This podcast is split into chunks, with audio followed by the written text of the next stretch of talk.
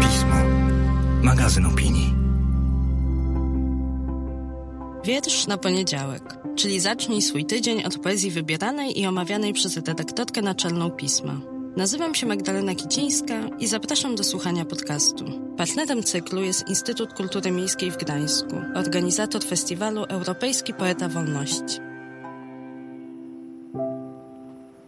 Dzień dobry, dobry wieczór, cześć. W zależności od tego, o jakiej porze dnia słuchacie, spotykacie się ze mną, bardzo Was gorąco witam w kolejnym odcinku podcastu Wiersz na poniedziałek. Słyszymy się tuż po majówce. Pewnie dla, tak się domyślam, dla większości z Was innej niż zaplanowana, wymarzona, innej niż w ubiegłych latach. Ale mimo wszystko mam nadzieję, że złapaliście trochę powietrza, przestrzeni, słońca, dobrej energii w te dni. Dzisiaj chciałabym porozmawiać nie o konkretnym wierszu, nie o konkretnej poetce czy poecie i owocu jego czy jej twórczości, ale o świętach poezji, czyli o festiwalach poetyckich. Dlatego, że wydaje mi się, to jest szalenie ważne, żeby zadać sobie pytanie o to, co brak tych festiwali, bo większość się już nie odbyła, nie odbędzie się, zostaje właśnie odwołana, albo te decyzje o tym, czy będzie, czy nie będzie i w jakiej formie teraz się właśnie ważą. A bez tych świąt, wydaje mi się, poezja, którą i tak bardzo trudno jest promować, bardzo trudno jest wciąż niestety nad czym boleję. Bardzo trudno jest wciąż wychodzić z nią do ludzi, zachęcać do czytania, zachęcać do przełamywania strachu, o którym mówiłam chyba w pierwszym naszym podcaście. Strachu przed poezją, przed tym, że ona jest trudna, niedostępna, nieprzyjazna w odbiorze, bo wielu z nas ma różne takie złe doświadczenia z analizą, interpretacją wierszy w procesie naszej edukacji. I gdzieś w takiej niechęci, może, może to zbyt duże słowo, ale no właśnie w takim strachu z dystansem podchodzimy do twórczości poetyckiej. I przełamywanie tego dystansu między innymi odbywa się dzięki spotkaniom autorskim, dzięki spotkaniom, cyklom, różnym formom warsztatowym, czytaniom performatywnym, które oferują nam różne festiwale poetyckie. Chciałabym dzisiaj zapytać organizatorów i organizatorki tych wydarzeń, czy może one odbędą się w innych terminach, czy przewidywane są na przykład jakieś internetowe formy, a może przekładane są już na kolejny rok i też o to, co wynika z tego, że nie spotkaliśmy się na przykład w marcu, tak jak planowaliśmy w Gdańsku na Festiwalu Europejski Poeta Wolności. Nie wiem, czy spotkamy się na festiwalu Silesius, być może właśnie dzisiaj. Za chwilę się tego dowiemy razem. A jeśli się nie spotkamy, to y, jakie to będzie wyzwanie stanowiło dla, dla tych, którzy promują dla tych, którzy dbają o to, żeby poezja była czytana. A pierwszą osobą, której zadam to pytanie, czy te pytania, jest Aleksandra Szymańska, dyrektorka Instytutu Kultury Miejskiej w Gdańsku, który organizuje Festiwal Europejski Poeta Wolności, który to też instytut jest, jak wiecie z jingla towarzyszącego temu podcastowi, jest patronem naszych spotkań Wietrze na poniedziałek. I wybaczycie Państwo, wybaczycie słuchacze i słuchaczki, że będę mówiła na ty, bo nie, nie chcę ukrywać, że się znamy i że rozmawiamy ze sobą swobodnie. Nie jest to wyraz braku szacunku, wręcz przeciwnie, jakiejś bliskości, zwłaszcza bliskości w poczuciu, że poezji należy poświęcać jeszcze więcej miejsca. Zaczęłabym od tego, że bardzo się cieszę, że się słyszymy, bo jesteś współgospodynią tego podcastu. Jakbyś mogła mi powiedzieć, bo tak naprawdę nie miałyśmy tej rozmowy, dlaczego Instytut Kultury Miejskiej zgodził się być patronem tego podcastu? Odwróciłabym to pytanie. To nie jest dlaczego Instytut Kultury Miejskiej zgodził się być patronem, tylko myślę, że trafiliśmy na siebie i to jest takie partnerstwo idealne, ponieważ i my jako instytucja, czy, czy jako miasto, i wy jako pismo podjęliście właściwie tej, się tej trudnej misji promocji poezji, takiej, która nie jest jeszcze w Polsce znana. I mówię o tym, bo to jest naprawdę bardzo, bardzo istotne, bo Europejski Poeta Wolności to jest taki festiwal, który odkrywa dla polskiej publiczności poetów, którzy nie byli wcześniej tłumaczeni na język polski. Ich tomy nie były wydawane wcześniej przed nominacją do nagrody. I on też wymaga trochę innego rodzaju wprowadzenia, zanim będziemy mieć taką możliwość, aby tych poetów spotkać w trakcie festiwalu. I też wydaje mi się, że bardzo ważne jest to, że na waszej antenie, że jesteście pismem, ale mówimy tu o podcaście, znalazło się miejsce, aby trochę więcej powiedzieć o samych poetach, aby skupić się na, na wybranych wierszach. I wydaje mi się, że to jest taki sposób rozmowy o poezji, który dociera i który daje nam tą chwilę na, na pochylenie się nad, nad osobą, której poezję chcemy czytać czy promować w Polsce. Też się bardzo z tej współpracy cieszę i z tego, że mogę mówić o wierszach i, i o tych, które były nominowane do Europejskiego Poety Wolności i o tych, które publikujemy w piśmie, bo to jest takie, wspomniałaś o tej niełatwej roli promowania poezji w kraju, w którym poezji, no że w ogóle czyta się niewiele, a poezji jeszcze bardziej niewiele. O, tak to mhm tak to ujmę. Cieszyliśmy się na święto Europejskiego Poety Wolności, to znaczy na galę nagrody i na spotkania z twórcami, twórczyniami i z tymi, którzy przekładają ich wiersze.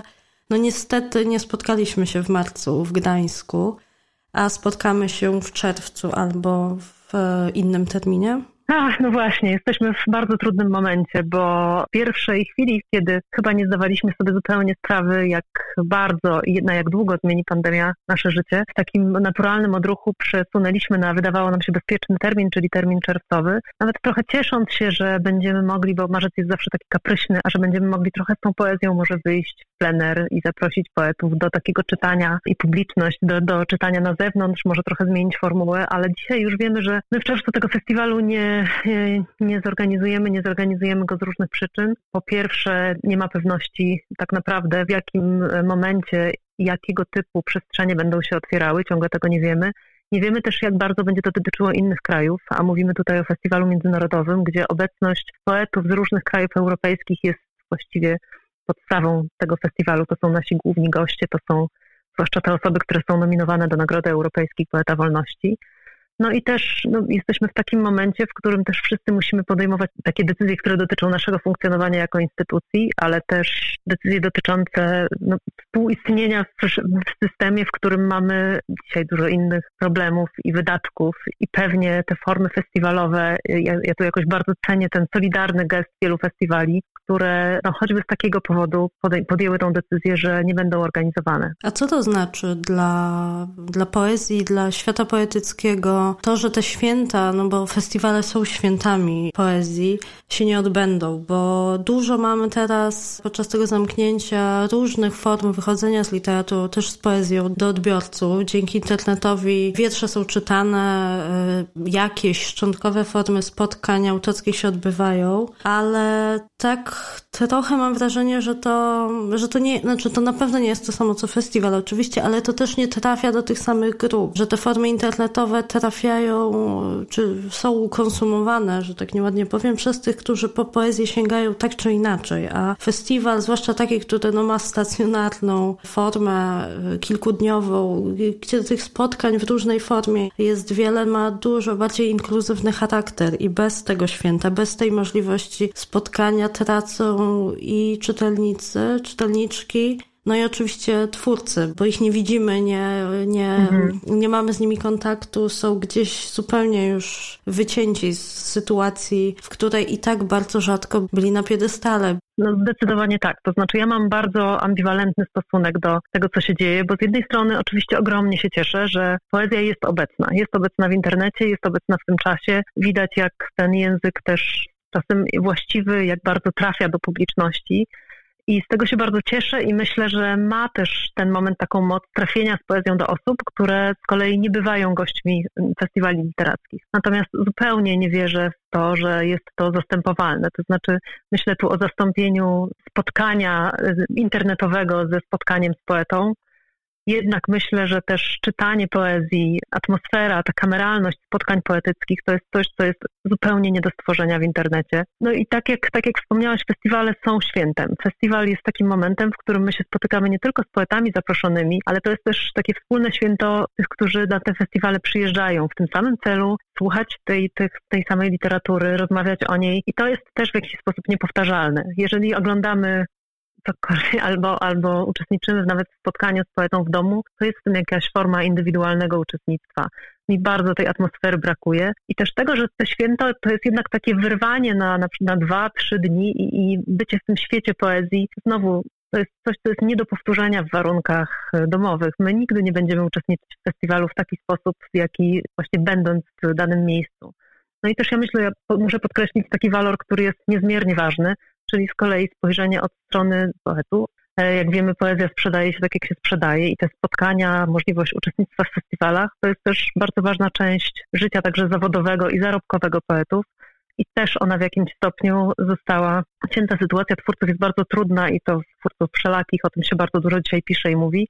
Sytuacja poetów myślę szczególnie. Zwłaszcza, że poezja funkcjonuje w tym międzynarodowym obiegu. Większość festiwali poetyckich to festiwale międzynarodowe, a one Myślę, że w tym roku właściwie się żadne nie odbędą, poza takimi, które przyjęły formę internetową, bo, bo takie przykłady też są właśnie nie odbędą się i, i też my zostaniemy, my czytelnicy, czytelniczki pozbawieni tej szansy pobycia przez kilka chwil w przestrzeni poetyckiej, bo, bo tak ten festiwal nazwałabym jako całość. Zbiór tych wszystkich interakcji, wspólne czytanie, przeżywanie też tego czytania i bardzo jestem ciekawa, jak to, jak to wpłynie na, mam nadzieję, na przyszłoroczny festiwal i nasze podejście, przyszłe edycje ale też nasze podejście do tego, żeby pobyć sobie z poezją wtedy, kiedy mamy na to okazję, nawet w tych w jakimś tam sensie zastępczych, ułomnych przez tę zastępczość formach internetowych. Powiedz proszę, bo no, festiwal nie odbędzie się, ale co z nagrodą, bo, bo częścią festiwalu jest też przyznanie nagrody. W tej chwili rozmawiamy i, i zastanawiamy się, w jaki sposób tą nagrodę przyznać. Jak będziemy wiedzieli, jaki jest kalendarz tego tak zwanego odmrożenia działania, działań przestrzeni realnej czy miejskiej i instytucyjnej, to zastanowimy się, w jaki sposób ta nagroda powinna zostać wręczona.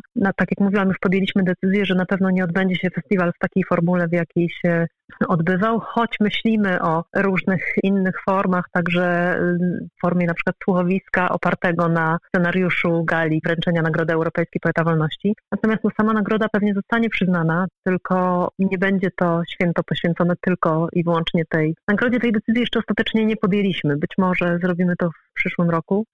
Natomiast no, ponieważ nominowani poeci są to poeci, których tomy zostały nominowane dwa lata temu, te tomy zostały przetłumaczone na język polski i wydane przez nas. Te tomy już są dzisiaj w obiegu i można je nabyć. Natomiast jeszcze, jeszcze potrzebujemy chwili, żeby podjąć decyzję, w jaki sposób przyznać samą nagrodę. W takim razie czekamy, pismo czeka razem z Wami na to, co, co się wydarzy i trzymamy kciuki, żeby jakaś pozytywna energia przyszła i dała nam możliwość jak najszybciej powrotu do cieszenia się poezją w tym wspólnym, wspólnym doświadczeniu. A tomy, o których mówiłaś, funkcjonują, są czytane, są czytane i opowiadane przeze mnie też między innymi w piśmie.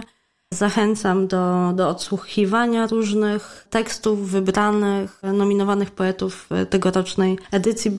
Możemy tych poetów posłuchać, a przynajmniej części z nich. W momencie, w którym wiedzieliśmy, że festiwal musimy odwołać, a było to dwa tygodnie przed startem, poprosiliśmy i poetów, i publiczność o, o wzięcie udziału w takiej akcji Poezja w domu. I część tych poetów przysłała wybrane przez siebie wiersze w swoim własnym wykonaniu w językach oryginalnych, w których zostały napisane. I one są dzisiaj do też odsłuchania na naszej stronie Europejskiego Poety Wolności. Także zapraszam, bo to jakaś namiastka, choć tak jak mówię, nigdy nie zastąpi to spotkania z poetą na żywo. No niestety nie zastąpi, więc tym bardziej cieszymy się tymi małymi drobinkami udziału w spotkaniu poetyckim. Zachęcam w takim razie również do odsłuchiwania tekstów, o których właśnie powiedziałaś na stronie Europejskiego Poety Wolności i raz jeszcze Ci bardzo dziękuję. Też dziękuję.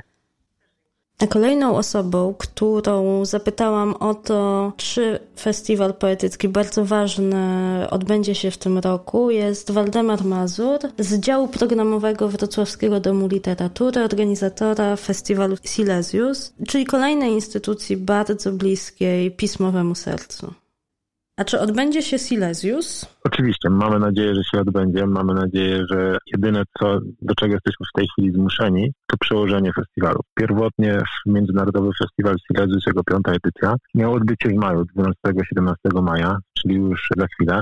We Wrocławiu decyzją prezydenta Jacka Sutryka wszystkie wydarzenia o charakterze kulturalnym, takim nie tylko imprezy masowe, ale też te mniejsze do końca sierpnia zostały odwołane lub też przeniesione. My jako Wrocławski Dom Literatury, organizator Silesiusa, podjęliśmy decyzję, że przenosimy Silesiusa na październik. Teraz te nowe daty to 12-18 października i niejako łączymy Silesiusa Festiwal, łączymy Wrocławską Nagrodę Poetycką Silesius, która towarzyszy festiwalowi z inną nagrodą miejską, dedykowaną prozaiką, której jesteśmy także operatorem, czyli z literacką e, Nagrodą Europy Środkowej Angelus też siłą rzeczy niejako połączymy festiwal Silesius z innym festiwalem, którego jesteśmy współorganizatorem, który w październiku się odbywa i towarzyszy Angelusowi, czyli Bruno Schulz Festiwalem.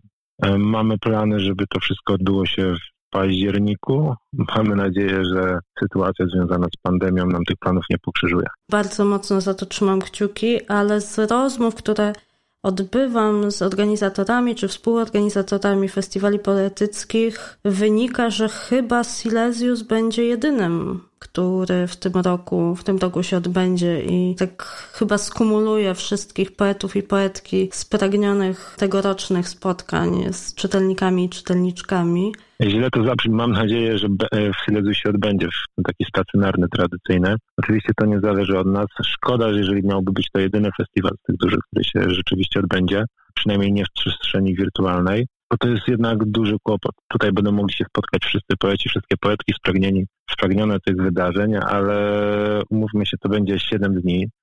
nie będzie miejsca dla wszystkich. Też pamiętajmy o tym, że festiwale poetyckie, festiwale literackie w ogóle to jest takie ważne miejsce dla środowiska literackiego, środowiska poetyckiego. Po pierwsze w jego trakcie środowisko się integruje, następuje ten przepływ myśli, przepływ pomysłów, można poznać twórczość kolegów, koleżanek i tak dalej. To jest bardzo, bardzo twórcze bardzo dobrze to robi poezji polskiej, ale też pamiętajmy o tym, że o sytuacji finansowej. Często myśli się o zarobkach pisarzy, pisarek, zwłaszcza poetów, przez pryzmat tego, ile książek się sprzedaje. Wszyscy wiemy doskonale, że poezja jest nisko nakładowa, z samej poezji człowiek nie wyżyje.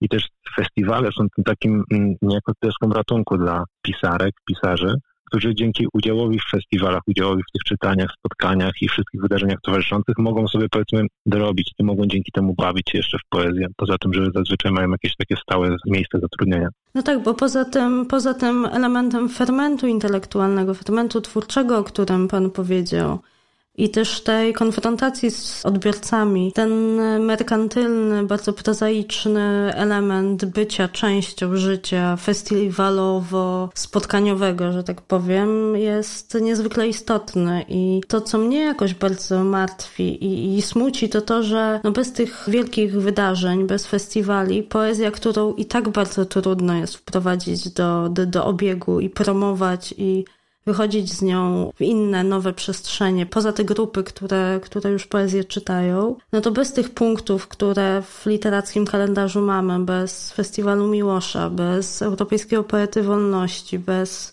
Nagrody Szymborskiej i tego, co wokół niej się dzieje i mniejszych festiwali, promocją tego i tak właśnie trudno promowalnego gatunku będzie, będzie jeszcze trudniej, bo on zniknie nam z oczu. Tak, my to doskonale widzimy we Wrocławiu. Dlatego też w 2016 roku, kiedy Wrocław był Europejską Stolicą Kultury, stwierdziliśmy, że trzeba Wrocławską Nagrodę Poetycką Silesius niejako przykleić do festiwalu. To jest jedyny, jedyny, jedyny moment w roku, kiedy u nas we Wrocławiu media mogą się zainteresować, są zainteresowane poezją. Więc siłą rzeczy chcieliśmy dokleić do tego festiwal, żeby o poezji porozmawiać w szerszym kontekście. Nie tylko przez pryzmat nagrody, laureatów, bo to wtedy jest raptem są trzy osoby, tak? Ewentualnie nominowani mogą budzić zainteresowanie, ale chcieliśmy właśnie dać taką platformę, żeby trochę więcej osób miało okazję dowiedzieć się o, o poezji współczesnej i tak dalej. To też w przypadku naszego festiwalu to jest bardzo dużo działań związanych także z działalnością edukacyjną. Wychodzimy do szkół, odbywają się lekcje poetyckie. No to są rzeczy bardzo istotne, bo też widząc młodzież szkolną, młodzież licealną, bo o takiej teraz tutaj mówię, widać, że oni w szkole, jeżeli chodzi o poezję współczesną, to Miłosz Szymborska-Różewicz i może Jacek Podsiadło, czasami Świetlicki, to jest wszystko. Reszta poetów współczesnych nam by się mogło wydawać dla osób działających w środowisku, że bardzo znane i rozpoznawalne nazwiska, dla przeciętnego licealisty nic nie mówią. Ja tak jestem zdziwiona, że aż tyle nazwisk się pojawiło, bo z moich różnych jakichś warsztatowych doświadczeń pracy z licealistami to ksiądz Twardowski i Szymborska. To są jedynie tak, znani. Ksiądz Twardowski jeszcze. Pamiętam jak ostatnio właśnie w trakcie jednych z takich spotkań z licealistami, z Małgosią Lewdą i Piotrem Śliwińskim, Piotr pytał licealistów, jakich znają poetów, wymienili właśnie Szymborską, Różewicza i Miłosza, dlatego też te trzy nazwiska przytoczyłem, ale rzeczywiście czasami zdarzają się grupy, kiedy wiedza na temat poezji współczesnej jest jeszcze mniejsza. Ten rok 2020 przyniesie spore spustoszenie, tak myślę, dla środowiska literackiego, dla poezji niestety także. A czy Wrocławski Dom Literatury myśli o kontynuacji tych działań edukacyjnych dookoła poezji, dookoła Nagrody Silesius e, w nowej formie, która gdzieś trzeba będzie ją wypracować chyba, nie wiem, chyba, że już ją macie. Na ten moment e, założyliśmy po prostu zintensyfikowanie działań w październiku, wrześniu, listopadzie, w grudniu. Po prostu będziemy mieli więcej pracy w krótszym okresie czasu, ale to jest ten pozytywny tak naprawdę na ten moment scenariusz, zakładając, że szkoły będą działały normalnie, że będzie można organizować spotkania autorskie, czytania i tak dalej. Przypadku, gdyby to było niemożliwe albo przynajmniej ograniczone, Wiemy, że będziemy chcieli Silezusa i tak realizować. Prawdopodobnie w większości, większość z tych działań by się odbywała w przestrzeni wirtualnej. Ale na ten moment jesteśmy jeszcze optymistami. Mam nadzieję, że to nie będzie konieczne. Też tutaj z takich rzeczy udowadniających, że myślimy cały czas w tym środowisku. My we Wrocławiu w tym momencie z inną instytucją miejską, Strefą Kultury Wrocław, zorganizowaliśmy taką specjalną edycję wrocławskiego programu wydawniczego. To jest taki projekt, który do tej pory wspierał wydawanie książek wrocławskich autorów, autorek związanych z Wrocławiem, wrocławskich wydawców, albo książek jakoś dotyczących tematyki wrocławskiej. Teraz organizujemy taką specjalną edycję, gdzie po prostu autorzy, autorki, ja także tłumaczę i tłumaczki mogą ubiegać się o niewielką, ale jednak pomoc finansową wynoszącą 2000 zł. Przeznaczyliśmy na to środki, które przeznaczylibyśmy normalnie w tym czasie na organizację wydarzeń literackich. To jest łącznie 130 tysięcy złotych. Do kiedy można się zgłaszać po, po to wsparcie? Zgłaszać się będzie można od 1 maja do 15 maja. Trochę ponad dwa tygodnie będzie trwał nabór. Jeżeli nie zejdziemy ze wszystkich środków, prawdopodobnie będzie druga tura naboru jeszcze. Świetnie, bardzo dziękuję. Dziękuję również. Na koniec zaś chciałabym zabrać Państwa do rozmowy. O, tak, tak to może nazwijmy, zabrać, zaprosić Was do rozmowy z Krzysztofem Siwczykiem, którego poezję ja bardzo, bardzo lubię. Umieściłam ją w jednym z numerów pisma. Już Krzysztof Siwczyk się ze swoim tekstem u nas pojawił, więc bardzo polecam numer wrześniowy, ubiegłoroczny. Tam można posłuchać, na stronie naszej można posłuchać wiersza pod tytułem Werdykt. Natomiast teraz nie zadzwonię do Krzysztofa Siwczyka, poety, autora ostatnio wydanego tomiku Osobnik, tylko do Krzysztofa Siwczyka, dyrektora artystycznego Festiwalu Miłosza.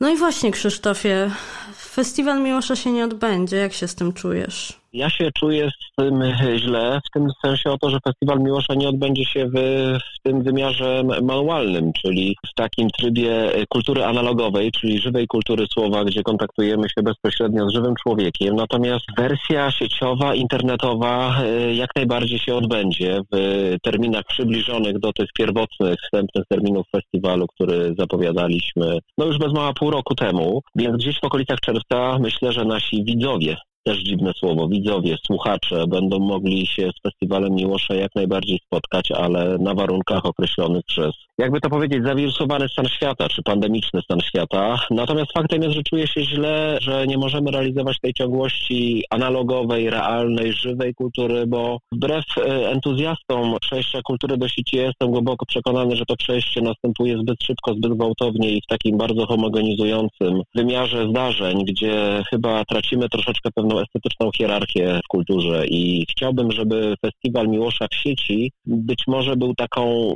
okazją do krytycznego spojrzenia, jak, jak prędko przemieszczamy się w kulturę e, obrazu, że być może zbyt prędko. Mamy nadzieję zaproponować po prostu widzom, słuchaczom tej sieciowej wersji taki program estetyczny, który być może przełamie troszeczkę ten format, z którym wszyscy teraz, no nie wiem, się spotykamy, znaczy format obecności kultury, która wydaje się na wyciągnięcie oka, albo ręki, która sięga po enter na, na prawda, klawiaturze komputera, a my byśmy chcieli, żeby to było możliwie wyrafinowane i, i, i zbliżone do takiego hmm, prawdziwego kontaktu z żywym słowem, gdzie słowa i rzeczy się spotkają, a nade wszystko spotkają się ludzie. Ja nie wiem, czy to jest być może zbyt utopijny program, ale ale będziemy próbować go zrealizować, aczkolwiek czasu mamy mało, no ale działamy na rzecz tego, aby Festiwal Miłosza odbył się w, sieci w tym roku w planowanym terminie czerwcowo-lipcowym. Nie mogę więcej zdradzać, ponieważ szykujemy parę niespodzianek.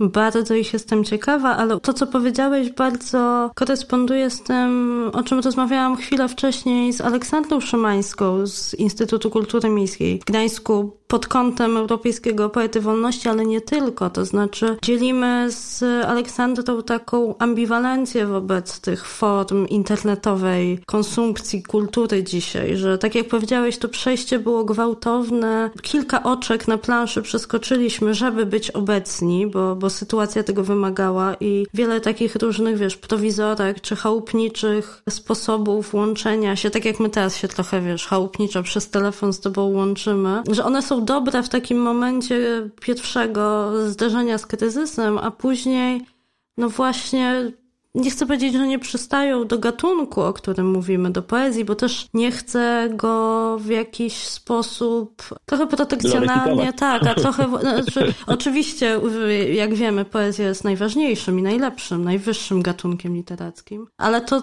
na czym od wielu lat skupia się środowisko działające na rzecz promowania, czytania, zachęcania do, do sięgania po poezję, właśnie skupia się na, czy bierze sobie za cel coś odwrotnego, czyli pokazanie że poezja to nie jest ta doskonała, przerażająca forma, której się należy bać, tylko że ona może być tutaj bliżej.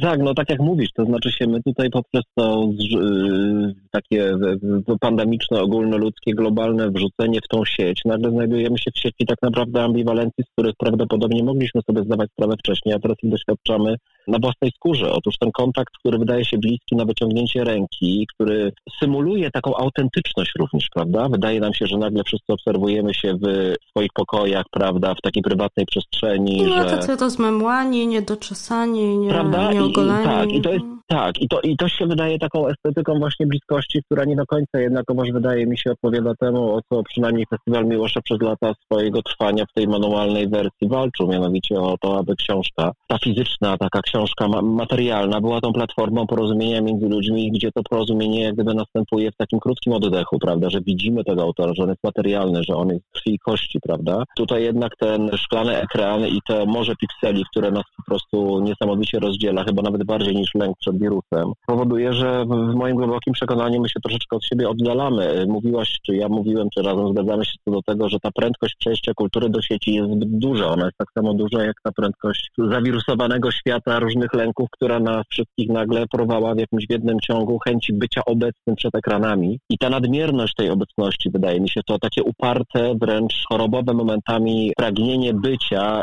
istnienia, prawda, poprzez obraz, poprzez głos, to są y, zjawiska generalnie, którym należy się przypatrywać, wydaje mi się, z dużą taką podejrzliwością i traktować je wysoce krytycznie. Tak, bo to jest przełożenie konsumpcji, wiesz, tak mi się wydaje, Prawda? przełożenie konsumpcji z kupowania, kupowania, kupowania przedmiotów, wychodząc z pracy w drodze do domu, mijając centrum handlowe, na kupowanie produktów kultury, które, no teraz nie mamy wymówki, że nas nie stać, że nie możemy, że nie mamy czasu, teraz mamy czas, mamy możliwość, ona jest, więc musimy ją konsumować. Wydaje mi się też właśnie, że z tego, co mówisz wtórnym, bardzo negatywnym, potencjalnym, ja nie chcę niczego wieszczyć, ale potencjalnym efektem dojścia do tak zwanej normalności, prawda, to jest nasza nowa metafora, że my zmierzamy ku nowej w cudzysłowie normalności. Ja się obawiam, że ta nowa w cudzysłowie normalność spowoduje w nas takie spotęgowanie lenistwa, które, z którym przecież kultura polska a również literacka, a zwłaszcza poetycka walczyła od lat, mianowicie, żeby właśnie po książkę sięgać. Ja się boję, że wkrótce nie będziemy chcieli ani sięgać po książkę, po przejściu oczywiście tego czasu pandemicznej izolacji,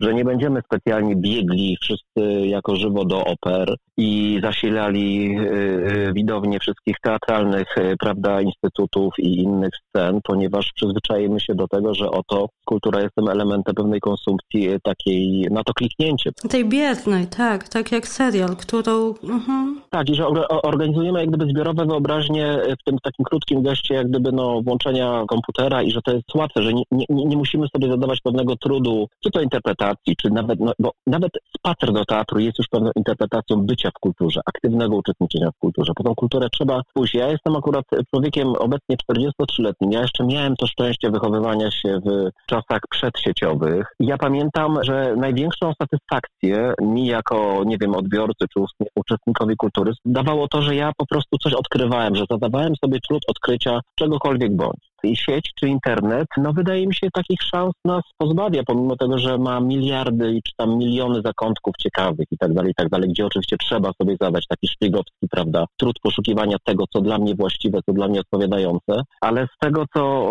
obecnie e, tak obserwuję, no to na razie chyba jesteśmy wszyscy ofiarami, tak jak mówię, takiego homogenizującego bardzo ruchu przejścia kultury w sieć i to nam powoli zaczyna wystarczać. Ja się bardzo boję takiej wystarczającej kultury, którą mamy po prostu w laptopie, w komórce czy komunikatorach. To jest zdecydowanie, wydaje mi się, za mało.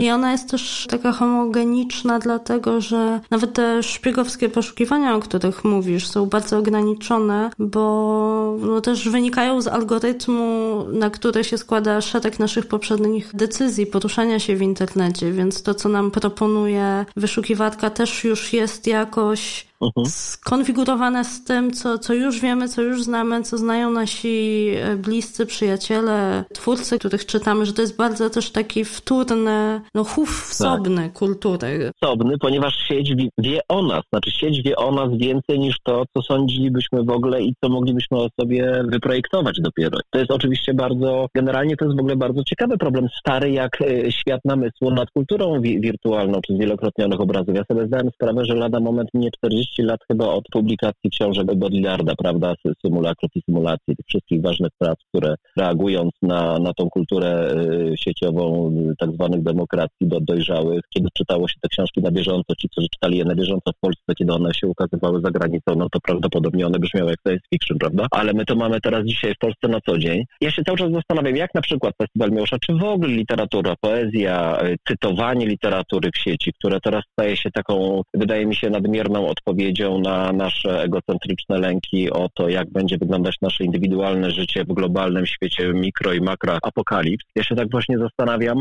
jak my możemy tą sieć zainfekować kulturą, która wydaje nam się elementem tylko i wyłącznie historycznych podręczników jakichś, to znaczy się właśnie tą żywą kulturą, na przykład słowa, żywą kulturą na przykład dźwięków. Jak to w sieci ewentualnie pokazywać, czy przypominać pewne takie fenomeny jak gdyby żywego odbioru kultury. To jest niewyobrażalnie trudne, już samo instrumentarium, prawda, nas troszeczkę paraliżuje w tej autentyczności, za którą wszyscy biegniemy, za którą wszyscy ganiamy, za którą wydaje nam się, że ją mamy, prawda, w momencie, kiedy, nie wiem, kierujemy tą kamerę laptopa czy telefonu na własną twarz, ale już sam ten ruch, prawda, jest tak naprawdę maską, jest założeniem maski, jest jak gdyby taką, no metatekstem, czy metaobrazem i, i wydaje mi się, że wszyscy jesteśmy teraz jako, jako jeden w takiej, w takiej pułapce. To jest szansa też, ale myślę, że też to jest taki stan bardzo ograniczający, więc sam jestem ciekaw, co akurat w przypadku Festiwalu Miłosza wydarzy się w tej sieci. No, pracujemy nad tym, więc zobaczymy, czy jakiś walor rzeczywiście żywotności uda się, nie wiem, poprzez te ekrany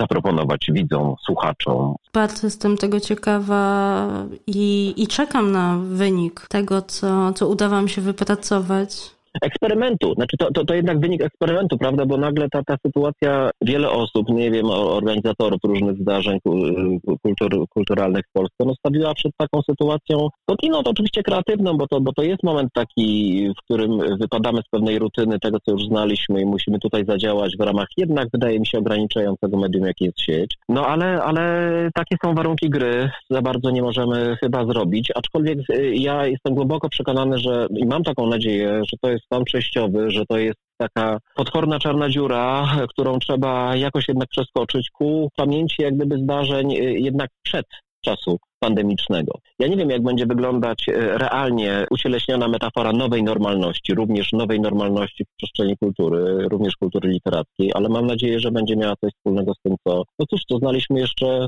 trzy miesiące temu i zatraktowaliśmy jako absolutnie normalne, prawda? Okazało się nie takie oczywiste i trwałe. Ja jeszcze się boję hasła nowa normalność i, i go unikam. Jeszcze nie, nie, nie przykleiło się do mnie, nie wiem czy się przyklei. No to dobrze, wiesz, bo ono bardzo chyba też koresponduje z takimi sformułowaniami jak nasza mała stabilizacja, prawda? Chyba właśnie dlatego się tego boję i jeszcze się staram bronić przed przyjęciem do wiadomości, że oto mamy nową normalność.